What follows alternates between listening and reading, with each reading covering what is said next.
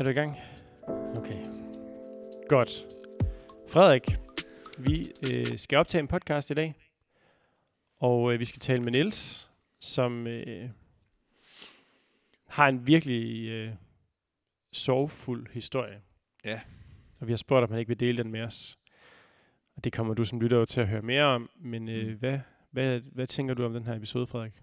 Jeg har faktisk glædet mig meget til at snakke med Niels. Øhm, øh, jeg, jeg kan huske den, øh, den sommer, hvor, øh, hvor den her ulykke skete. Fordi jeg, jeg selv var jo ikke særlig gammel, men, men kan ligesom huske øh, at høre om det, og høre om, øh, høre om det på en måde, hvor jeg tydeligt kunne mærke på mange af de folk, jeg var omkring, at, de, øh, at det var nogen, de kendte og var meget påvirket af. Øh, så jeg, jeg ser rigtig meget frem til at høre Nilses historie i dag. Høre ham sætte ord på hans, øh, hans oplevelse af, hvad det var, der skete. Og for jer, som ikke kender den her historie, så er det jo en kæmpe cliffhanger. Øh, og jeg tror virkelig, at vi, jeg tror virkelig, øh, at vi i dag kommer til at røre ved nogle meget dybe ting, der ligger i os alle sammen som mennesker. Øh, ja. Og det, Mm. det, det- jeg tror simpelthen, den rigtige måde at behandle sådan et emne her som sorg på, det er simpelthen ved at lytte til et menneske, som virkelig har oplevet det. Mm.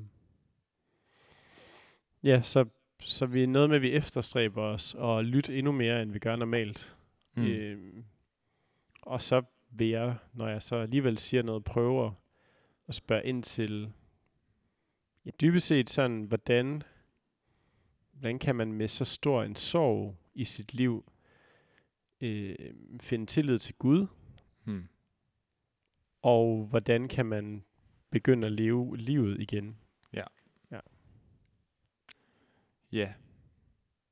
Ja, det, det sidste, der er jo virkelig også interessant og spændende, og, og jo et sted, øh, vi kan skutte, Mm-hmm. og så, så må vi se, hvordan vi kommer derhen.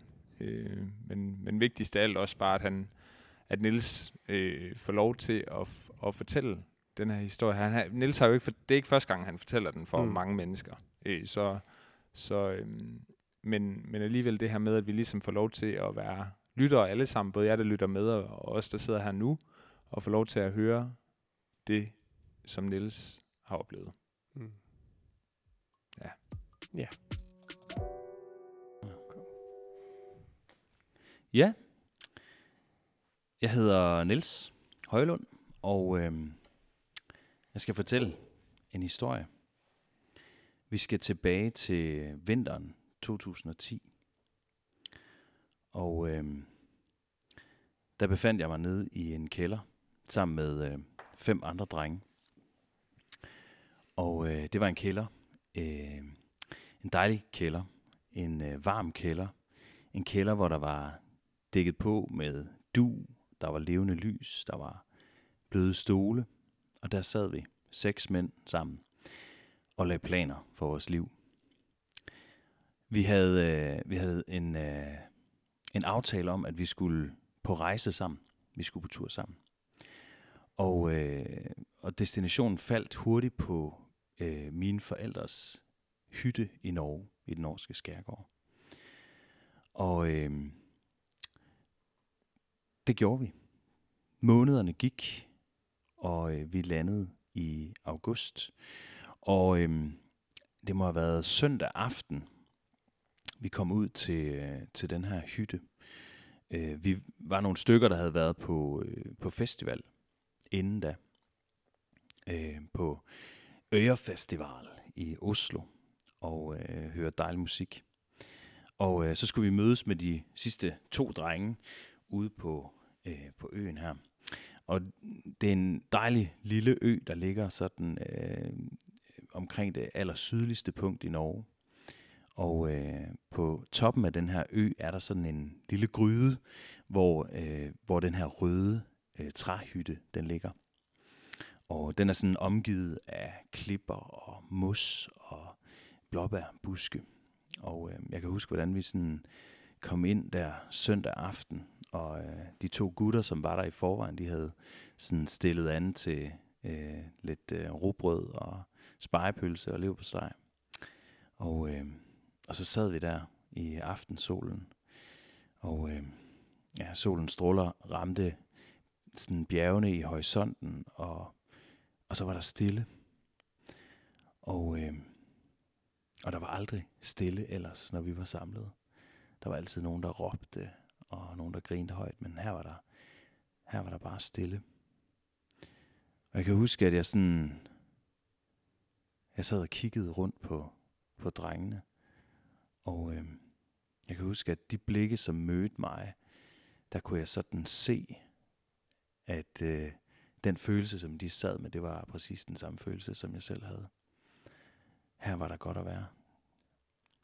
Det her, det var vores paradis på jord. Og vi havde nogle fuldstændig fantastiske dage deroppe.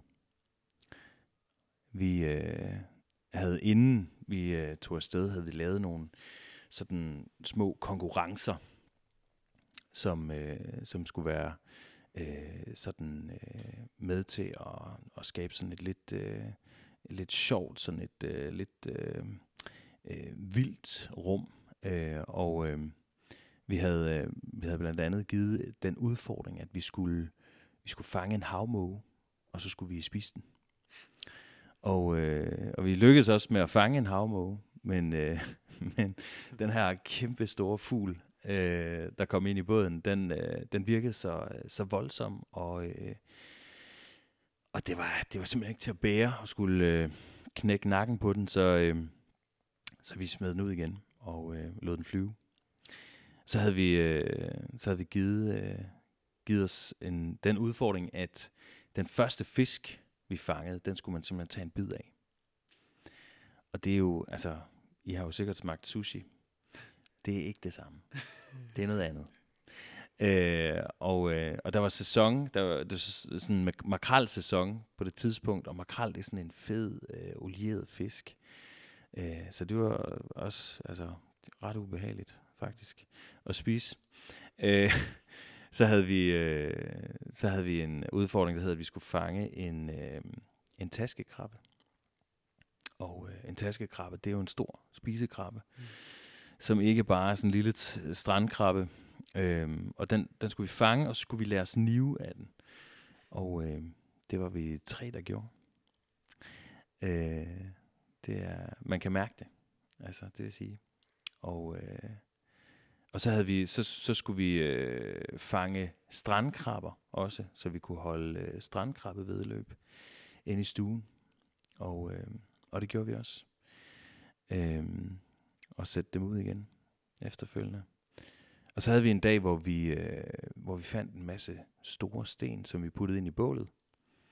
Og så, øh, så tog vi ned i, øh, i en lille svedhytte, som nogle af mine fædre havde lavet tidligere på sommeren, som havde været deroppe. Og så sad vi dernede i svedhytten og, og osede øh, seks nøgne mænd. Og, øh, og en af drengene, der... Øh, altså man hælder jo vand ud over de her sten mm. øh, for at skabe damp. Og, øh, og det bliver simpelthen bare sindssygt varmt, fordi de der sten, de har ligget i bålet i fire timer.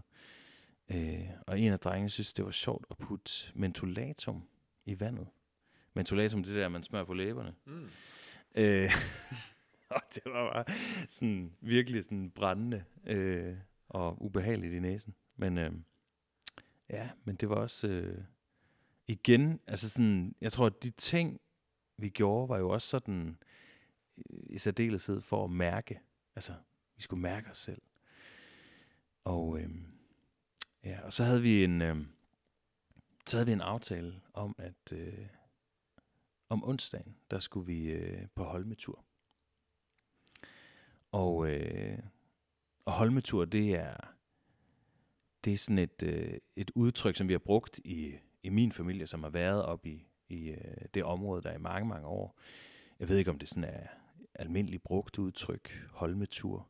Øh, men men øh, det går simpelthen på, at man øh, tager båden, og så sejler man ud til en ubeboet ø, og så, så hænger man ud der i øh, en dags tid, mens solen er fremme, og så tager man hjem om aftenen. Øhm. Og jeg kan huske, at vi sådan, vi havde hver aften, også aften inden den her holmetur, havde vi altså dejlig fællesskab omkring øh, en lille kakkelovn, øh, hvor vi øh, sang og vi bad og talte om det store og det små. Og, øh, og så blev det onsdag. Og jeg kan huske, at det var, øh, det var solskin. Og øh, det var sådan en, en lidt stille morgen. Og øh, vi pakkede vores ting og gik ud i solen og mærkede, at der var en frisk vind. Og, øh, og så gik vi ned til, øh, ned til molen dernede, øh, hvor bådene holdt til, og, og satte os ned i den her gamle, tyske, ombyggede redningsbåd. Og sejlede ud, og, og vi mærkede jo ret hurtigt, at, øh, at det, det kunne gå hen og blive en våd tur, fordi øh, vinden var, som den var, og vi sejlede sådan lidt op imod bølgerne, og det skvulpede lidt ind over, men vi kunne heldigvis sådan grine af det, fordi vi vidste jo, at vi skulle ud på en holme, og, eller ud på en ø, og ligge i solen, og lave bål, og fiske, og klatre. Det var helt okay at sidde der og blive lidt våd. Og vi sejlede op langs øh, en ø, der hedder Sasi. Og så skulle vi sådan runde den ude for enden. Og så skulle vi sejle ind igennem sådan en lille sluse. Øh, men da vi kom ud for enden af den her ø, der kunne jeg øh, mærke med det samme, at, øh, der lå vi sådan mere ude i åbent hav, og var ikke sådan skærmet af andre øer. Og jeg kunne mærke, at bølgerne var kraftigere der. Og, øh, og øh, jeg, jeg sagde til drengene, at vi kan ikke komme ind igennem den der sluse. Hvis vi forsøger at sejle ind der, så smadrer vi båden. Så vi, øh, vi vender om og, øh, og finder et andet sted. Og øh, jeg tror, ja, et par minutter efter, måske tre minutter efter, øh, at vi vendte rundt, øh, der er der en af, af drengene, der kommer til at træde på en slange, der ligger i båden. Øh, og, øh, og den her slange, den øh, ryger ned i noget vand, som ligger i bunden af båden, og suger vand ind. Og slangen er, er den slange, der fører benzin op til motoren. Så nu kommer der vand ind i motoren, og, og det får man motorstop af, som regel. Og øh, det gjorde vi også. Og øh, vi prøver at få gang i motoren igen, men kan simpelthen ikke få gang i den igen. Og jeg kan huske, jeg synes, det var simpelthen så pinligt. Altså, seks voksne mænd i en båd skal ringe om hjælp.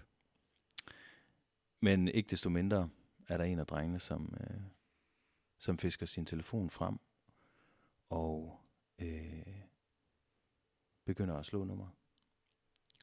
Og så går der jo ikke mere end sekunder. Så kommer der en bølge, som knækker ind i båden, og som øh, begynder at fylde båden med vand. Og lige så stille fyldes båden. Og øh, vi gør, hvad vi kan for at få vandet ud af båden, men det hjælper simpelthen ikke noget. Der kommer mere og mere vand ind, og til sidst så er vi nødt til at, at hoppe i vandet. Og det gør vi. Vi hopper i vandet, og øh, jeg kan huske, at der opstår sådan en tumult.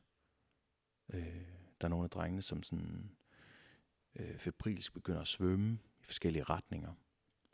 Og, øh, og heldigvis har vi en, en med os i båden, som er uddannet livredder, som, som svømmer efter dem, og som øh, hjælper dem tilbage, og dykker ned og binder deres snørebånd op, og tager deres sko af, og støvler af, og hvad de ellers er på.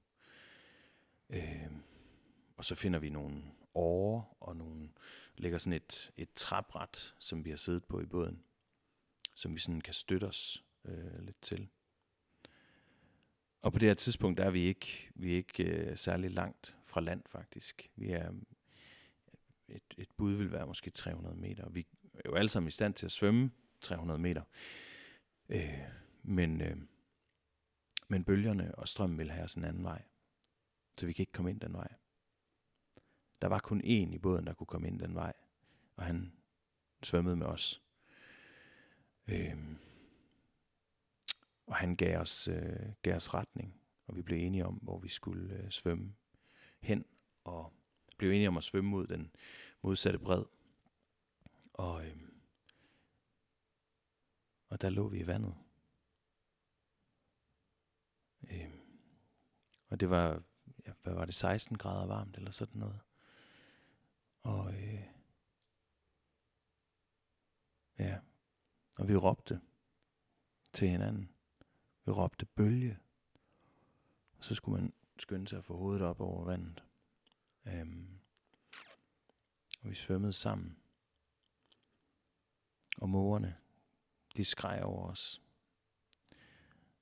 Og vi råbte os og skreg på Gud. Øhm, vi råbte på ham, som ham som selv gik på vandet. Vi råbte på ham, som,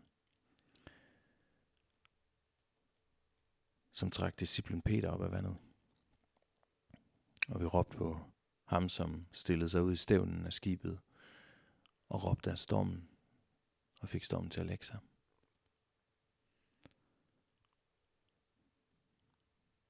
Vi råbte på ham, som rejste sig fra de døde.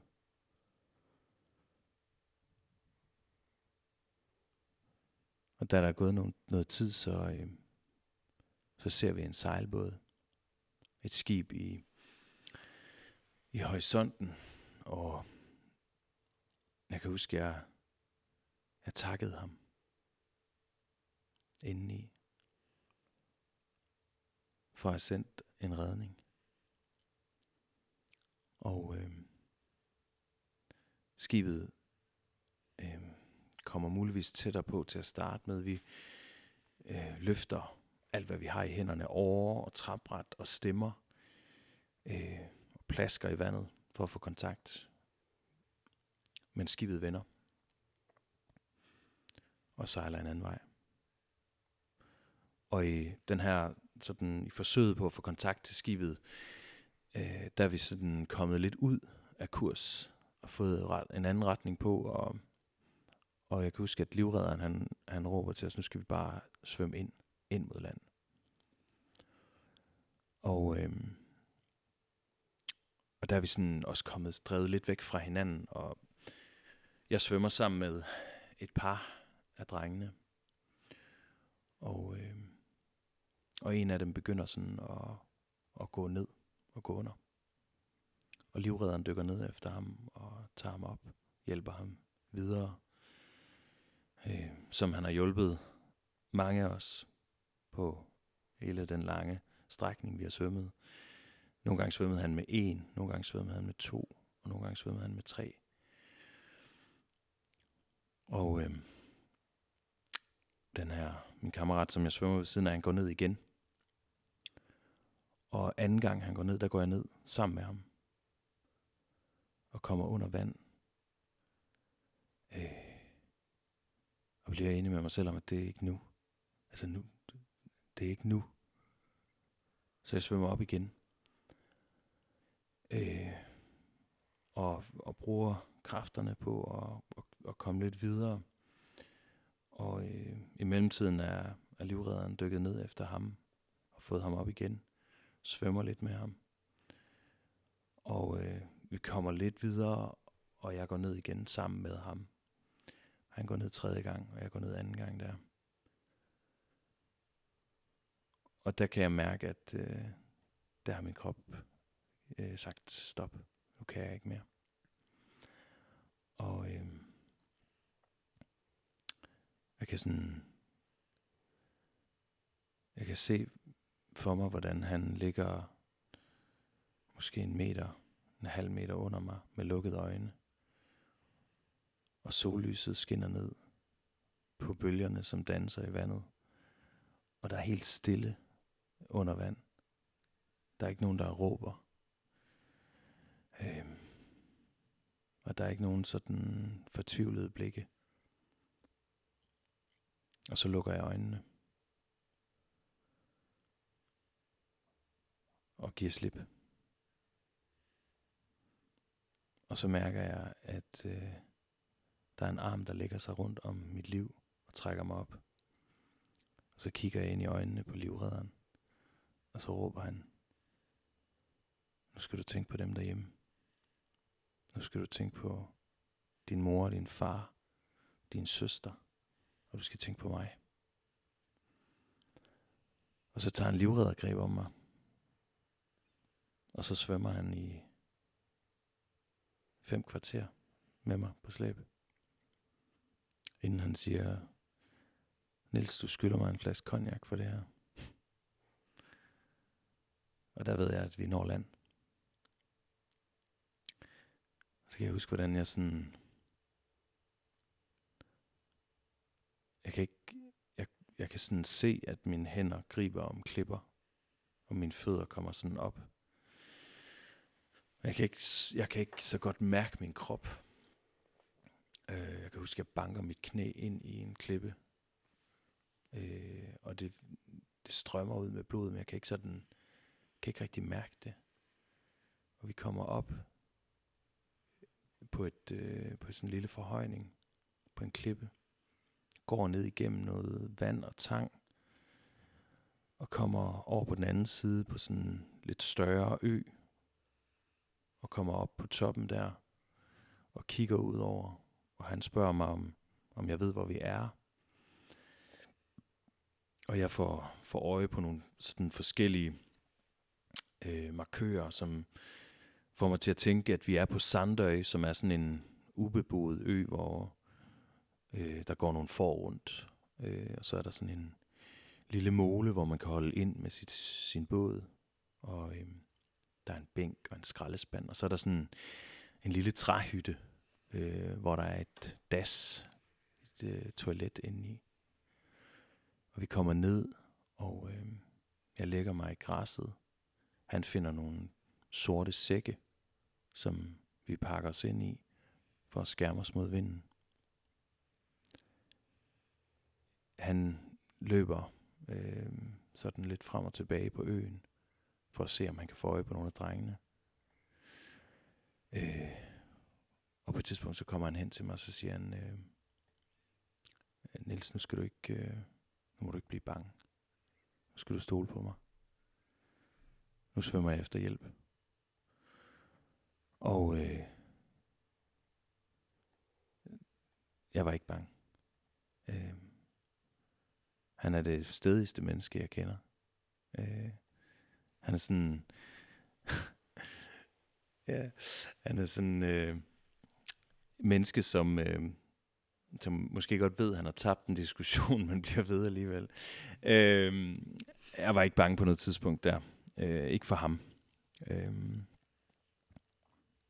og jeg øh, kender området bedst og, og peger ham i retning af, hvor han skal svømme hen. Og, øh, og så løber han afsted og, øh, og springer i vandet. Og, øh, og imens så ligger jeg der. Solen er ved at gå ned. Øh, og det bliver køligere i vinden. Jeg rejser mig og sætter mig ind i den her lille, det her lille øh, træ, den her træhytte, det her das.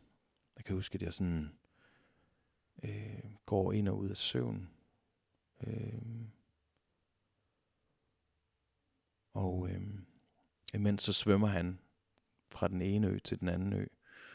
Og så lander han øh, på sydsiden af Sharnøy.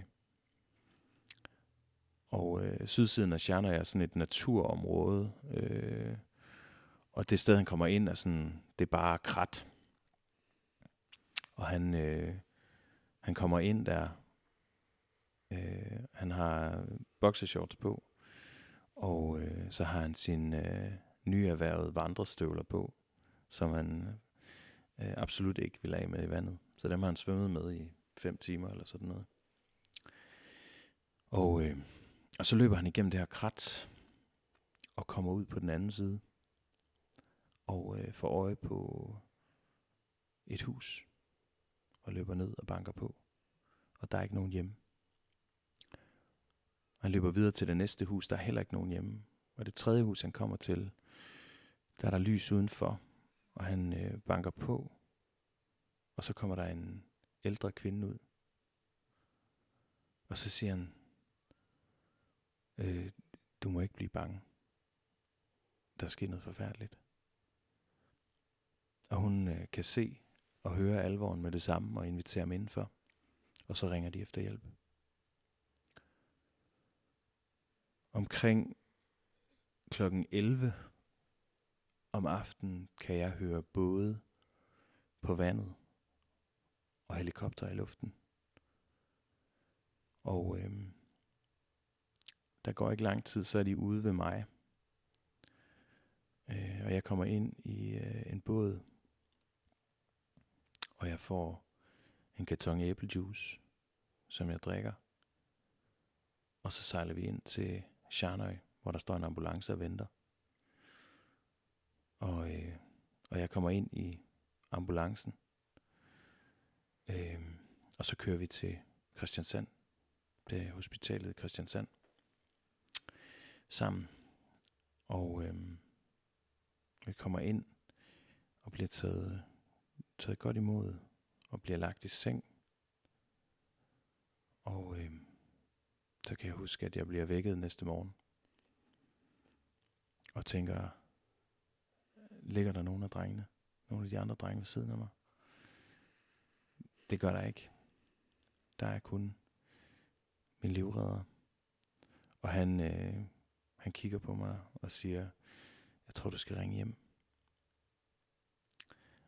Og så går jeg ud på et kontor og løfter røret og slår nummeret.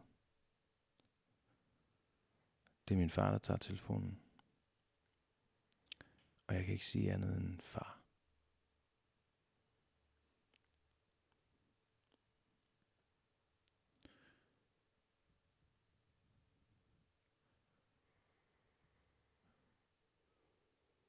Den, øh, den næste tid er sådan en underlig tid, hvor øhm, jeg tror, jeg er i sådan en, jeg, jeg, jeg tror, det er en, en, en sådan en teknisk betegnelse, eller sådan en fagterm for det er nok, at jeg er i chok. Jeg har sådan en oplevelse af, og, at, at mit liv egentlig fungerer ret godt. Altså, at jeg, øh, at jeg sådan har en oplevelse af, at jeg ret hurtigt kommer tilbage til sådan en form for øh, normalitet. Øh, jeg bliver kærester med min ekskæreste igen. Og, øh, og synger med i sådan en koropsætning. Øh, sammen med mit familiekor, Højlundkoret. Øh, jeg tror, der gik tre uger, så var jeg tilbage på arbejde som pædagogmedhjælper.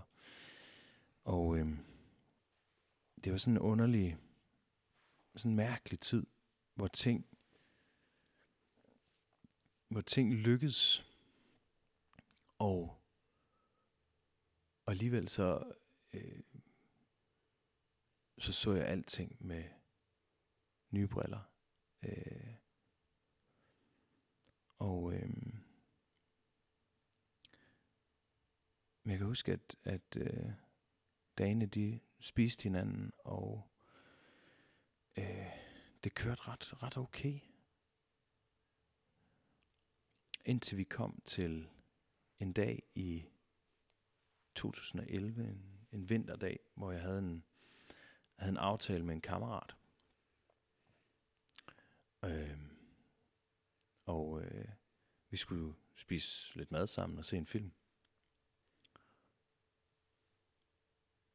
Og mens vi sidder og ser den her film, så siger han, øh, hey, er det okay, at jeg tænder en joint? Og jeg siger, det må du da gerne. Og han tænder den her joint, og så på et tidspunkt, så sender han den over til mig. Bare som sådan en, måske en høflig gestus. Jeg vil gerne dele den her med dig. Nu sidder vi her. Lidt ligesom et rygefad i gamle dage. Øh, eller at man byder ind på en cigaret, eller nu har vi fællesskab. og jeg, jeg kunne sådan huske, at når, det havde jeg prøvet i gymnasiet en gang, og jeg havde ikke mærket noget. Og tænkte sådan, om det, det er ganske ufarligt. Det er da meget uskyldigt. Så jeg tager den i min mund og tager et hiv af den og sender den tilbage til ham. Og så går der 10 minutter. Og så kigger jeg bare ned i angstens mørke. Jeg bliver panisk, og jeg kan ikke mærke min egen krop.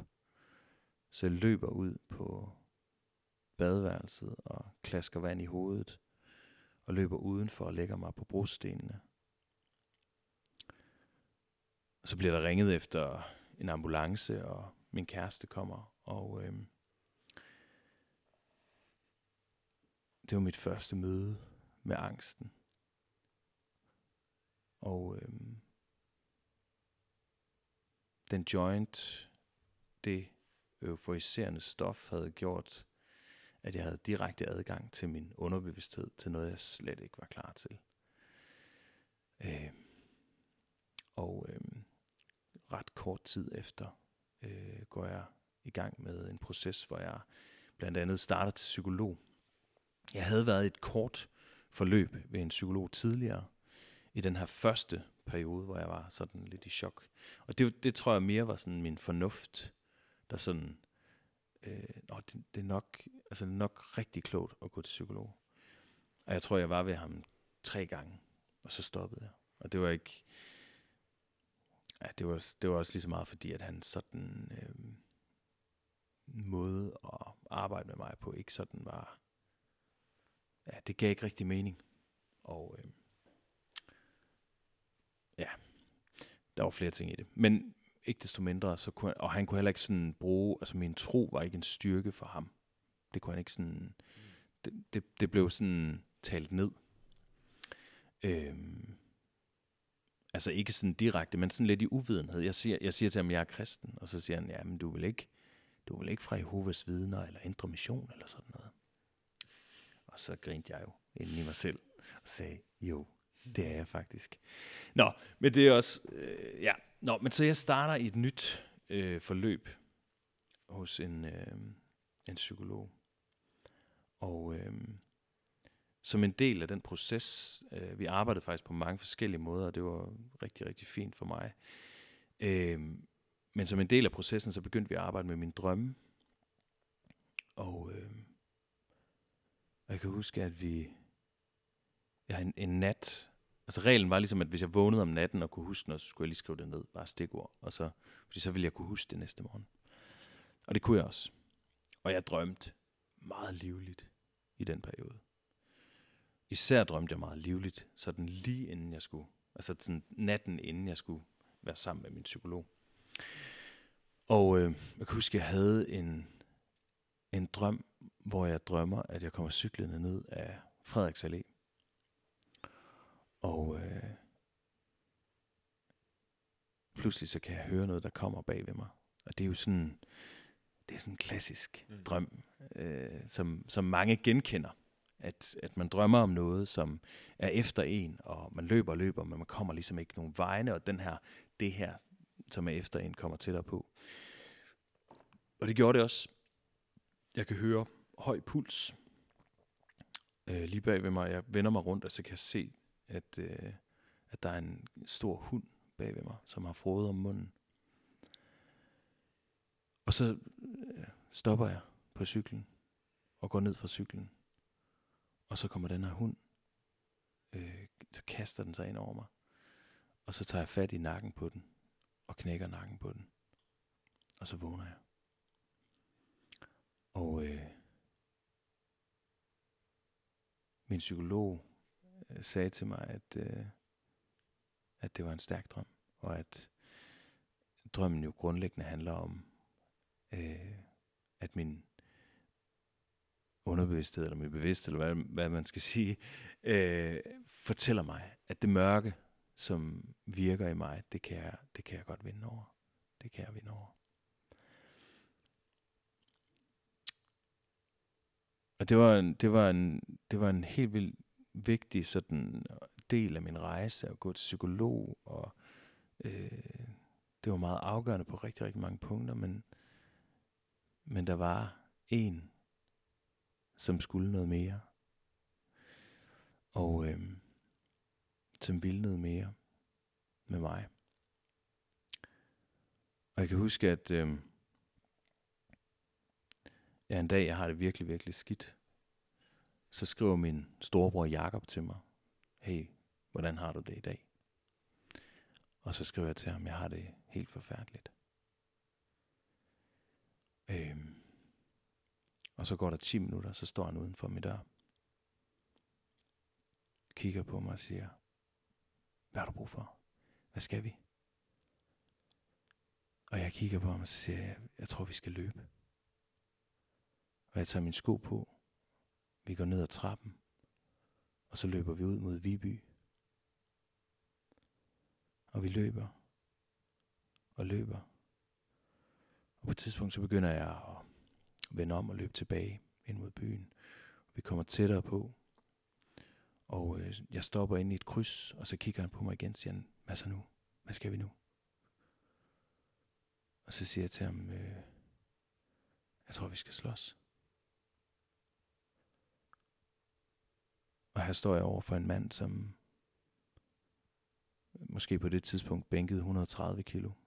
Så der var ikke nogen chance. Jeg vidste godt, at den, den var træls, ikke? Men vi finder en græsplæne, og så bryder vi. Indtil han lægger mig ned. Og så hjælper han mig på benene igen. Og, øh, og så omfavner vi hinanden. Og så hulker jeg.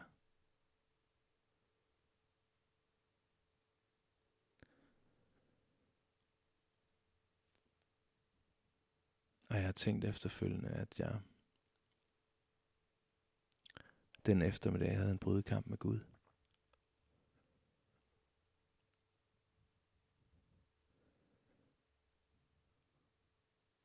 Og det som er sådan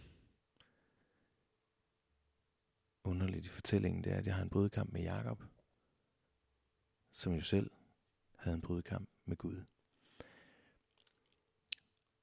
Og i den historie, der siger han, jeg slipper dig ikke, før du velsigner mig.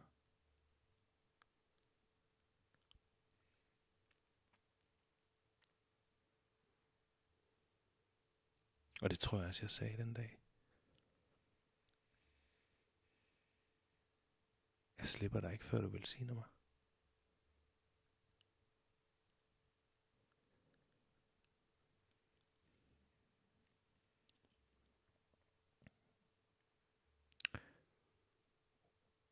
På et tidspunkt, sådan om sommeren, tror jeg, der modtog jeg et brev fra min farmor. Og øh, hun sendte et øh, bibelvers til mig. Og øh, jeg kan huske, at, øh, at det, var, det var okay, at hun sendte et bibelvers til mig.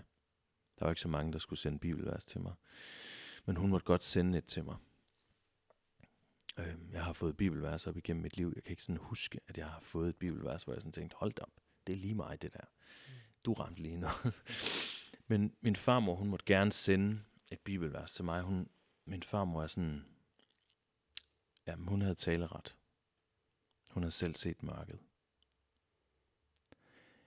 Øh, og hun sender øh, salme 27 til mig. Og øh, der står sådan her fra vers 4. Kun et ønsker jeg fra Herren. Kun det længes jeg efter. At bo i Herrens hus, så længe jeg lever. Så jeg kan fryde mig over Herrens herlighed og søge svar fra ham i hans tempel. Og så bliver det vildt. Han gemmer mig i sin hytte på ulykkens dag. Han skjuler mig i sit telt og løfter mig op på klippen. Nu knejser mit hoved over fjender, der omringer mig. I hans telt vil jeg bringe fodsangs offer Jeg vil synge og spille for Herren.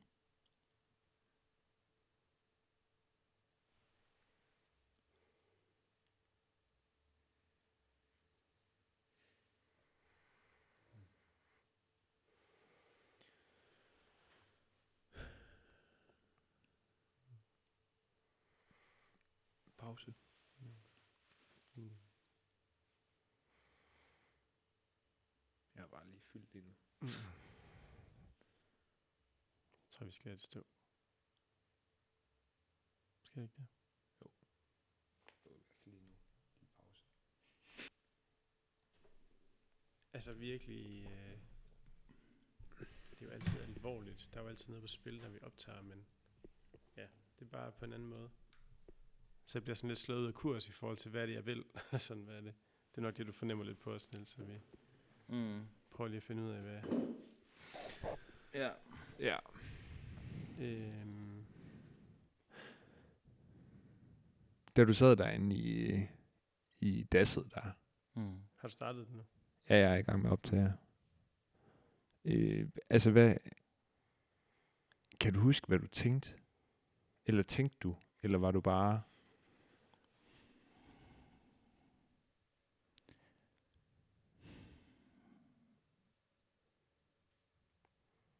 Altså, tænkte du på dine venner? Og hvad, altså... Jeg tror, jeg var... Øhm, altså sådan de, de øjeblikke, hvor jeg sådan var vågen, og sådan ved mig selv, der var jeg øhm, meget sådan... Øhm, øhm, sansende, tror jeg. Og meget sådan...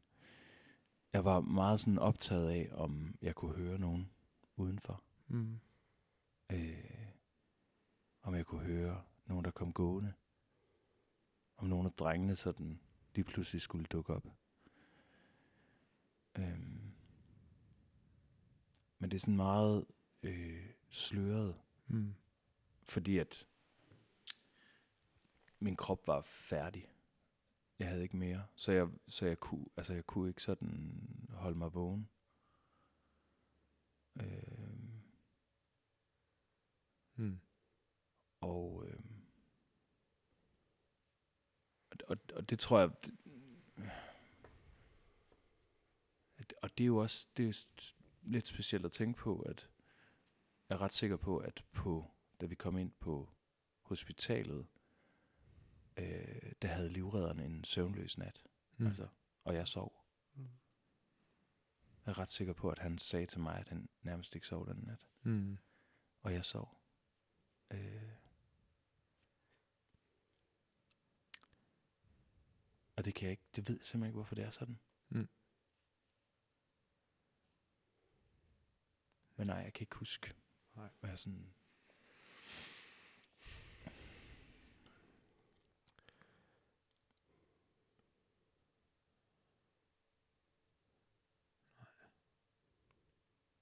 Det, det er meget sjovt. Vi, vi sad lige og vi pausede den lige, da du havde fortalt her, Niels. Og både, både mig og David er jo grebet lidt i en... Øh, eller jeg kan i hvert fald mærke personligt, at jeg sidder og bliver meget... Øh, øh, øh, altså, jeg kommer i min følelsesvold og får svært ved lige at, øh, at samle mig om at stille det, man kunne an, kalde for rationelle spørgsmål eller sådan overvejelser, fordi øh,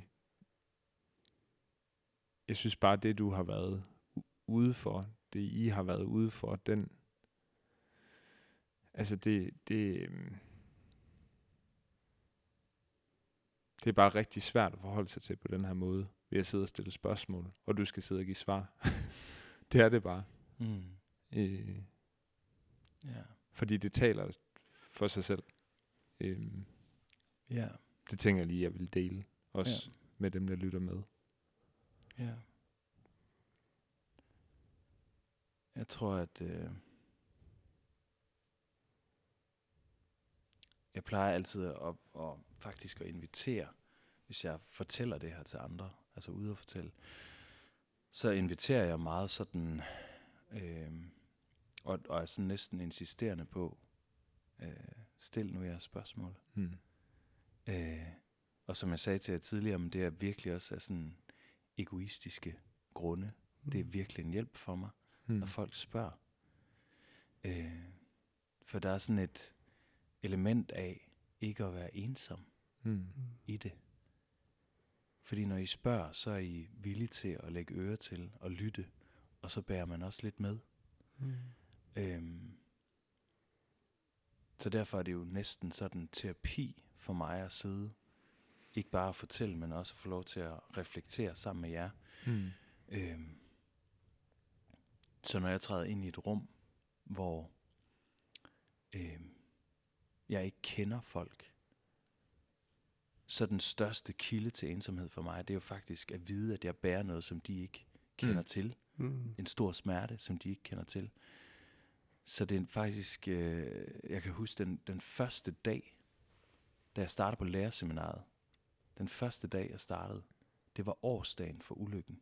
Jeg startede den 18. august, 18. august 2011. Og jeg havde, jeg havde fået en, en sten af min farmor,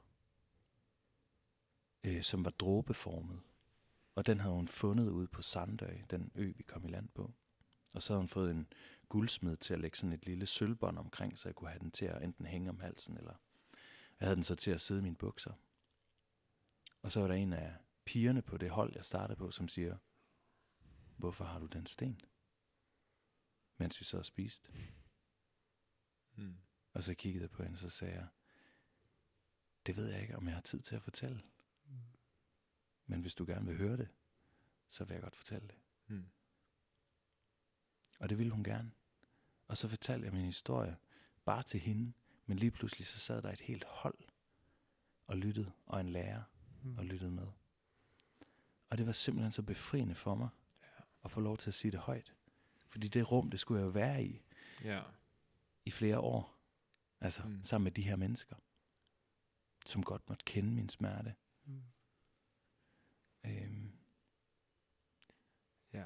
Ja, så, så, så du oplever faktisk næsten mere, at når der ikke bliver sat ord på det, eller når det bliver de steder, hvor jeg kunne næsten forestille mig, at du har været i nogle sociale sammenhænge, også kort tid efter. Nu siger du, at du nærmest var ude i, i det her med, at der er jo en kalender, hvor der er nogle ting, man skal, altså i højlundkoret, eller hvad der nu ellers kan være, øh, af ting, du så har gjort der efterfølgende, hvor man hurtigt kan ende i en anden situation, hvor der kommer en blufærdighed omkring det, eller en, en øh, sådan en,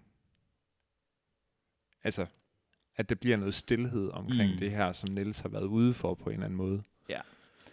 Øh, og, og der er meget stor forskel på stillhed, vil mm. jeg sige. Øh, for der er den stillhed, mm. som, er, som er sådan en øh, misforstået hensynstagen. Altså ja. at folk tror, de tager hensyn til mig, eller passer på mig ved ikke at spørge. Mm. Men så er der den anden stillhed, som er stærk. Jeg kan huske, jeg øh, flyttede hjem til mine forældre lige efter ulykken.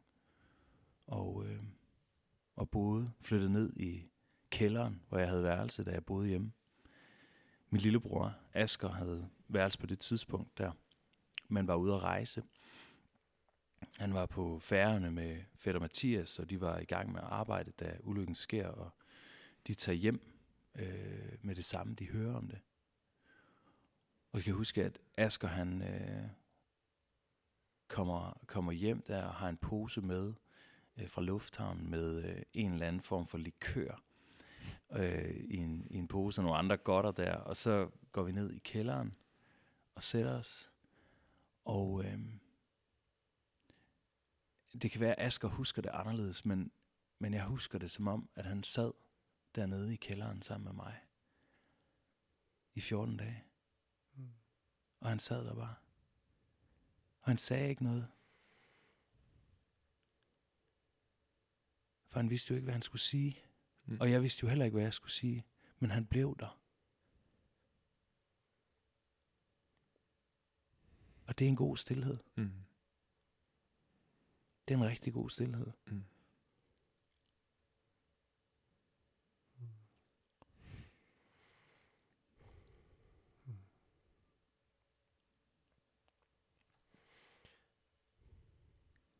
Der er jo den her meget direkte parallel over til, tænker jeg, over til Jobs bog og Jobs venner, der øh, på en eller anden måde ikke kan rumme stillheden eller øh, øh, håbløsheden på en eller anden måde, og så, så begynder at forklare det hele. Øh, ja. Som jeg tænkte på, det, ja, hvad er det egentlig, man har brug for der? Altså, hvad har man egentlig brug for? Man har brug for en, der sidder ved siden af. Ja. Det er stærkt. Også, altså, ja, at du har nogen i dit liv, der har gjort det for dig, og gjort det med dig, Mm. og været det.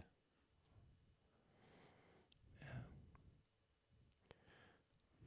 Jeg får lyst til at spørge til his, historien, eller hi- historiefortælleren. Øh, er det, blev du historiefortæller,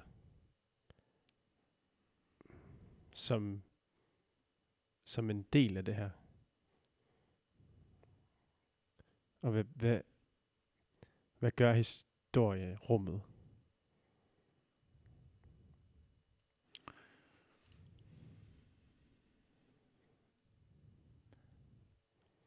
Jeg kan huske, da jeg var,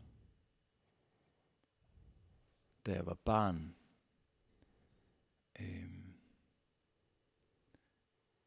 altså vokset op i et hjem, hvor, hvor der er blevet læst højt som en del af vores sådan aftenritual.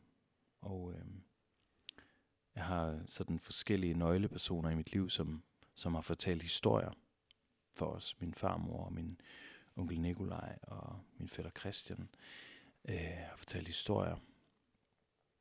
Og, øhm, og, der var øh, ikke mange ting, der var bedre end bare at sidde og lytte og blive øh, revet ind i en fortælling, som var stærk. Øhm, og nu står jeg med min egen fortælling. Og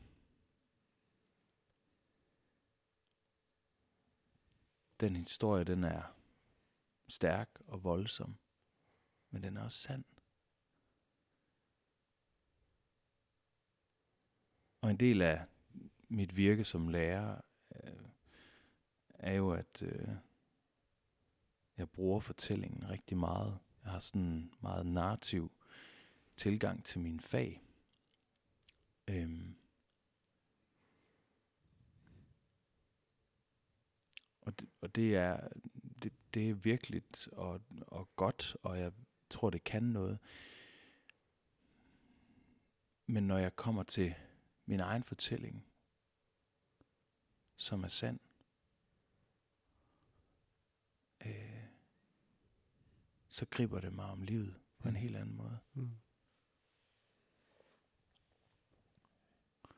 Og øh, jeg tror, jeg altid har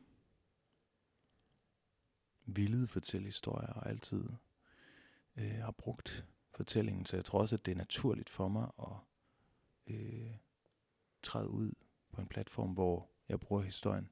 Mm. Øhm, men det... Men det er jo, altså, når jeg træder ind i det rum, som jeg fortalte om tidligere, hvor, hvor historien ikke bare er en fortælling, som jeg fortæller Mm. igen og igen og igen, Mm. men hvor historien er et rum, jeg træder ind i, øh, og hvor jeg gennemlever øh, og næsten sådan smager saltvandet.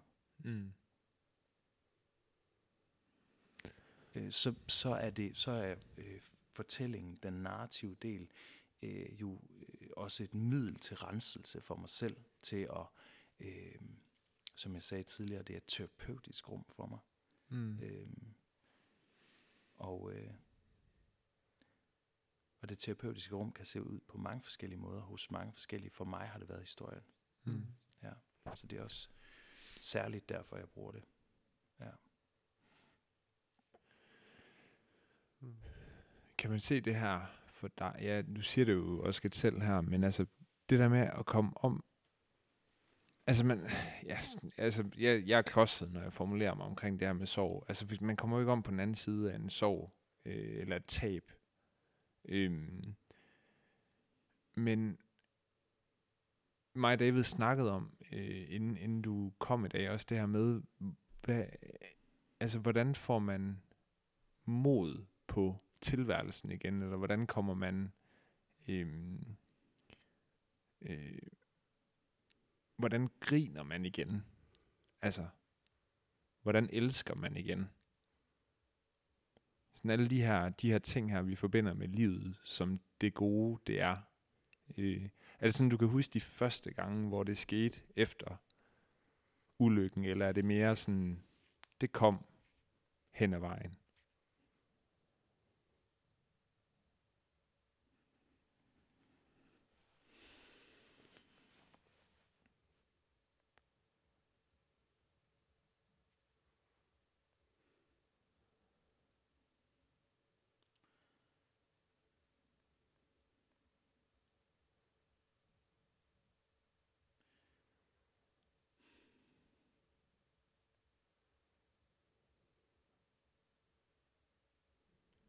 Altså, sorgen har jo...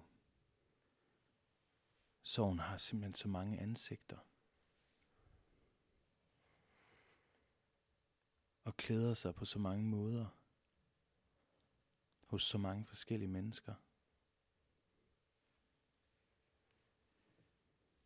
Og det kan jeg jo se. Altså, det kan jeg se hos de pårørende.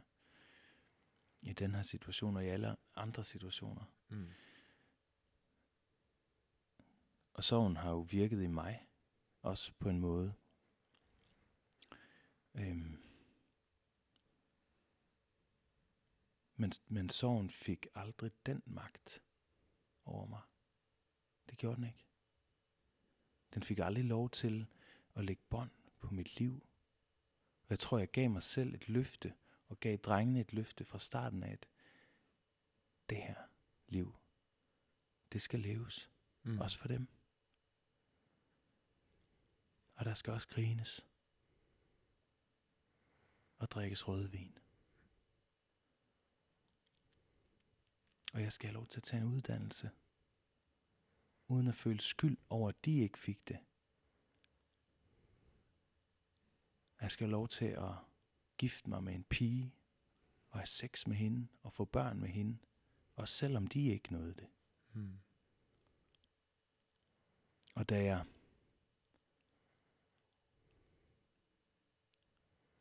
nogle år efter ulykken kom op på øen igen,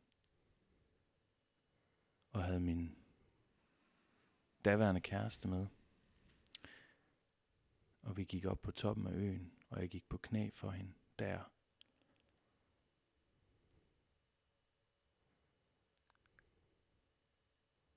Så var det for, at der var fire drenge, der godt måtte se med. Mm.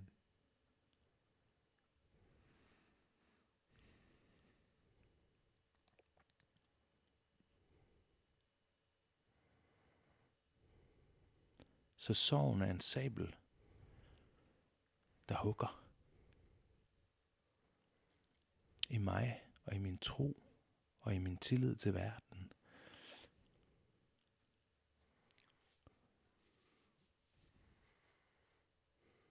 Men jeg havde et panser.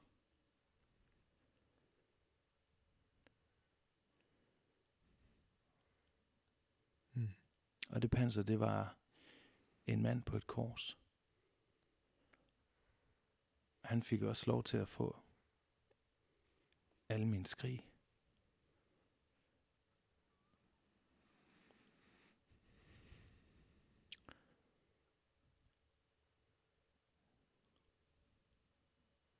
Og så er der nogen, der siger, at det, der ikke slår dig ihjel, gør dig stærkere. At det er jo noget vås. For selvfølgelig passer det i nogle tilfælde. Selvfølgelig er der nogen, der kommer stærkere ud af noget Mm. på den anden side. Men jeg tror, det tætteste, man kan komme på, hvis man skulle bruge den vending, det var at sige, øh, det der ikke slår dig ihjel, det gør noget ved dig. Altså, Mm. Det gør noget ved dig. Men hvordan det ser ud, er jo meget, meget forskelligt. Mm. Det gjorde også noget ved mig. Den her sabel, den har hugget i min tro. Den har hugget så meget i min tro, at jeg selvom jeg kunne sige, jeg har aldrig været i tvivl. Jeg har aldrig tvivlet på Gud. Jeg har aldrig, aldrig tvivlet på, at han var der. Så kunne jeg samtidig sige, men jeg var i tvivl om, om man ville mig det godt. Mm. Så meget hugget den sabel.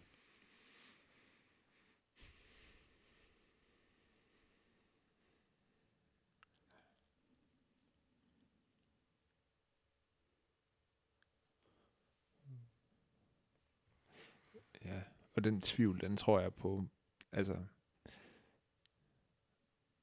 jeg, jeg kender den tvivl. Øhm,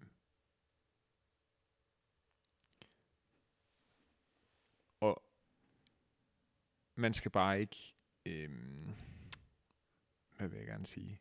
Jeg vil gerne sige, at den tvivl, den skal man ikke, den skal man ikke undervurdere. Men man skal, man skal på en eller anden måde også, jeg har i hvert fald brugt lang tid på også at tage den til mig i mit liv og se den som en, øhm, øh, som en drivkraft mod at snakke med mennesker om, hvem Gud er, og øh, bruge tid på at undersøge, hvem Gud er, for at lære ham at kende som den, han virkelig er. Så det, øh, de misforståelser, jeg kan have omkring den her lunefulde Gud her, der øh, vil mig det alt efter hvad humøret lige tilsiger ham, øhm, at det ikke er den Gud, jeg tror på. Øhm, for det kan jeg faktisk ikke, det er jeg faktisk ikke i stand til selv. Øh, fordi det er ikke det gudsbillede, jeg lander på i min natur øh, længere. Det er det bare ikke. Øhm, jeg kan bare lige genkende de ord, du sætter på tvivl der. Ja.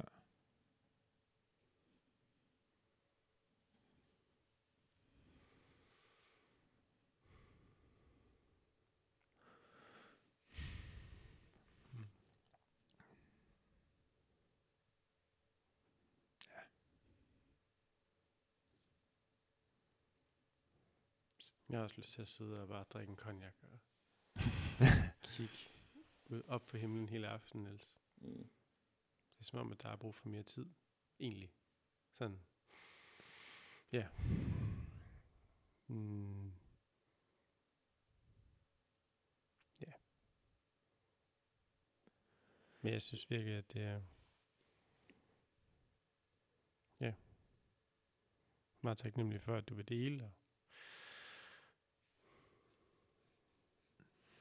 og, og på en eller anden måde, at det lyder forkert. Ikke beæret. Jeg er, hvad er jeg? Er heller ikke glad. Jeg, er, jeg ved ikke, hvad jeg Du er. lige. Jeg er et eller andet for at bære med. Mm. Øh, jeg ved ikke, hvad det er. Mm. Øh, men sådan,